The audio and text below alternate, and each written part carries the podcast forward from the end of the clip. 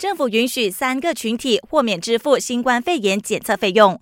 根据线报，从今天开始，所有入境我国的大马公民和外籍人士都必须自行承担在入境处时进行新冠肺炎检测费用。不过，国防部长拿督斯里伊斯曼沙比利指出，政府今天一决让拥有社会福利局发出残疾人士卡的残疾人士、因履行公务从外国回国的政府官员，还有第一次从外国返马的学生，都豁免支付这笔费用。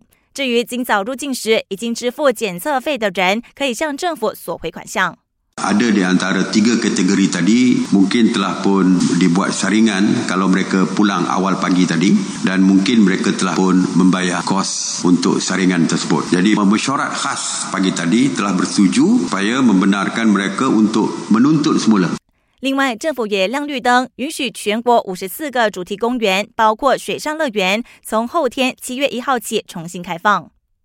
在疫情之下，我国这个星期六将举行彭亨珍妮州议席补选。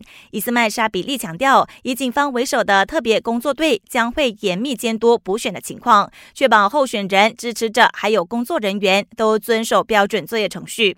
在那之前，十八位警员明天会在提前投票日在珍妮警局资料室投票。